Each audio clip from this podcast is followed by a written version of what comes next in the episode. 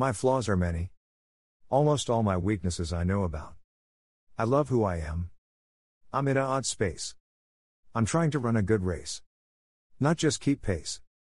There is always something in my way. An obstacle. God keeps blessing me to be alive to face these obstacles. I'm trying to be a servant to others. I'm also working on me. I write positivity because even if I'm messing up from day to day, I don't want to lead anyone else astray.